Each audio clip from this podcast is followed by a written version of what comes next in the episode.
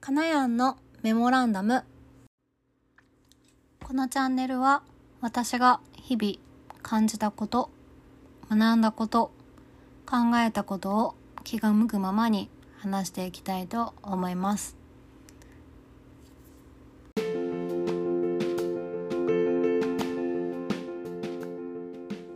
皆さんこんばんは。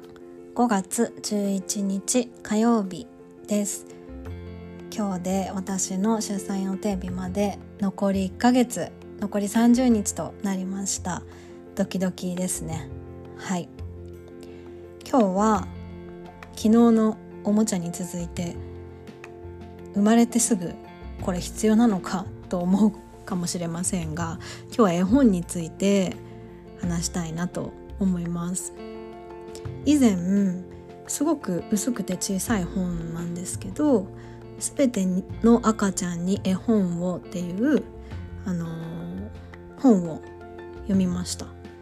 でその本はこう講演会のある講演会の記録で2016年にあった講演会の記録なんですけれどもブックスタートという活動について紹介されていてその活動について知ったことだったりっていうのを今からお話ししたいなと思います。皆さんブックスタートお聞きになったことあるでしょうか？もうお子さんがいらっしゃる方はすでにもう触れたことのある言葉かなとは思うんですけれども私はこの機会に初めて知りました、えーと、と実は日本でもこの活動ってされていて日本では2001年からこの活動が始まっています。でどんなことをやっているのかというと実際赤ちゃんが生まれてから、まあ、いろんな検診月齢ごとの検診だったりがあると思うんですけれどもそういった検診の機会に絵本をもう開いて楽しむっていう体験とあの絵本そのものを一緒にプレゼントしてもらうっていうようなあの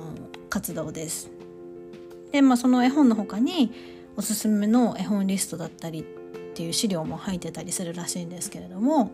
これは行政と市民の連携で自治体が行っているので、まあ、内容はその自治体ごとによって少しずつあの異なっているそうです。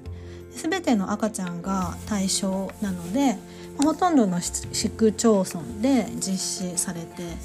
いるみたいですね。はい、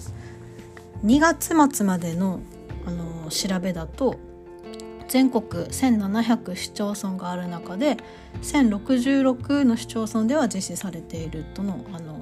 数字を見ました。はい、で私も絵本って今まで全然馴染みがないんですけれども実際に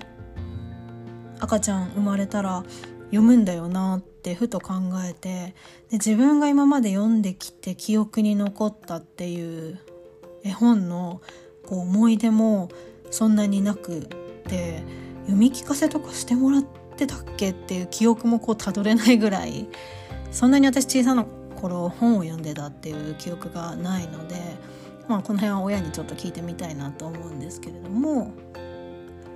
ただ絵本って多分すごくいっぱいあるし図書館とかでもしっかりと絵本の子どものスペースってこう広めにとってありますよね。なので、まあ、そういった絵本の効果ってどんなことがあるのかなって思って、まあ、興味が湧きました。でその「すべての赤ちゃんに絵本を」っていう本の中に書いてあった学びとして、まあ、2個私は気づきとしてあのー、あったんですけれども、まあ、一つは赤ちゃんはこう言葉を語りかけられることで愛されているっていうこう喜びを感じるそうです。で言葉を分かってから絵本を読もうとする方も多いんじゃないかなとは思うんですけれども実際には分からなくても、まあ、どんどん始めてもいいということで本を書かれた方うんと講演された方は実際に生後2日の赤ちゃんにも早速あの絵本を読んだっていうお話でした。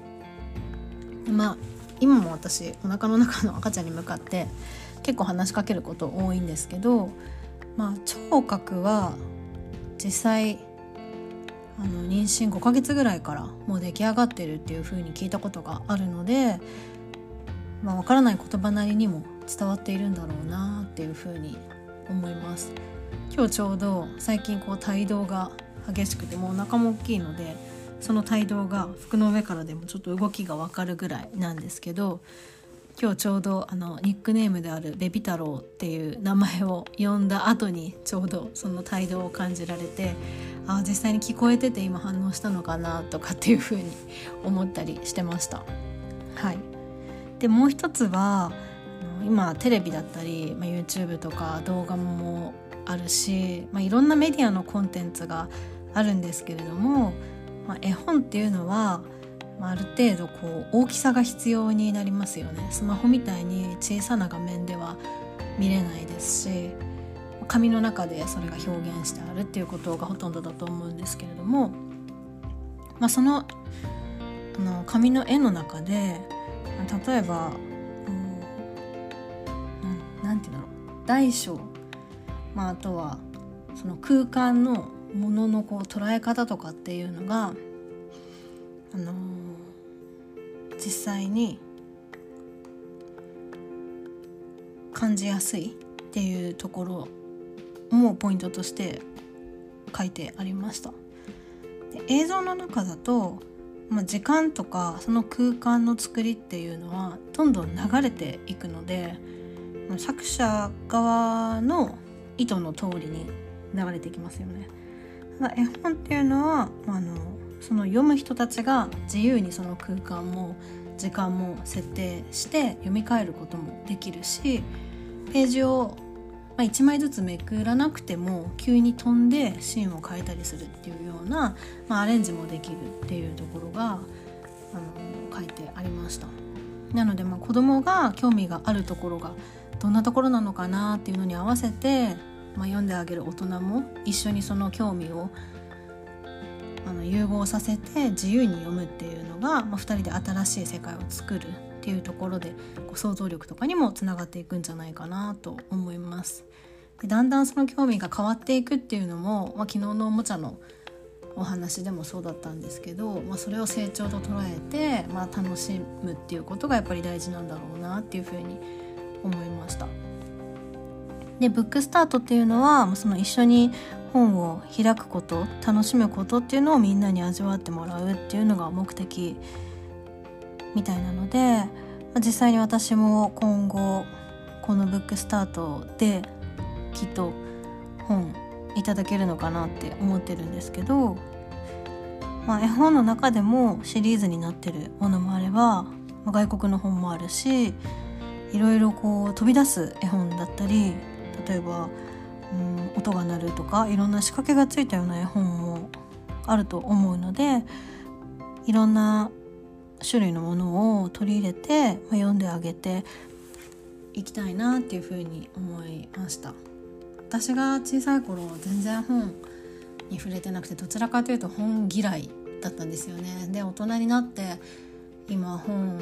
読んだりしますけどやっぱりあのもっと昔から本って興味持っておけばよかったなってすごく思うしそのいつも本を読むっていうその環境っていうのが、まあ、成長していく上でも本に触れる機会を増やすんじゃないかなっていうふうに思うのでチャレンジしてみたい一つだなっていうふうに思っています。で今日早速あの図書館にちょうど行ったので絵本コーナーを見てみたんですよ。で初めてしみじみと絵本コーナー見たんですけど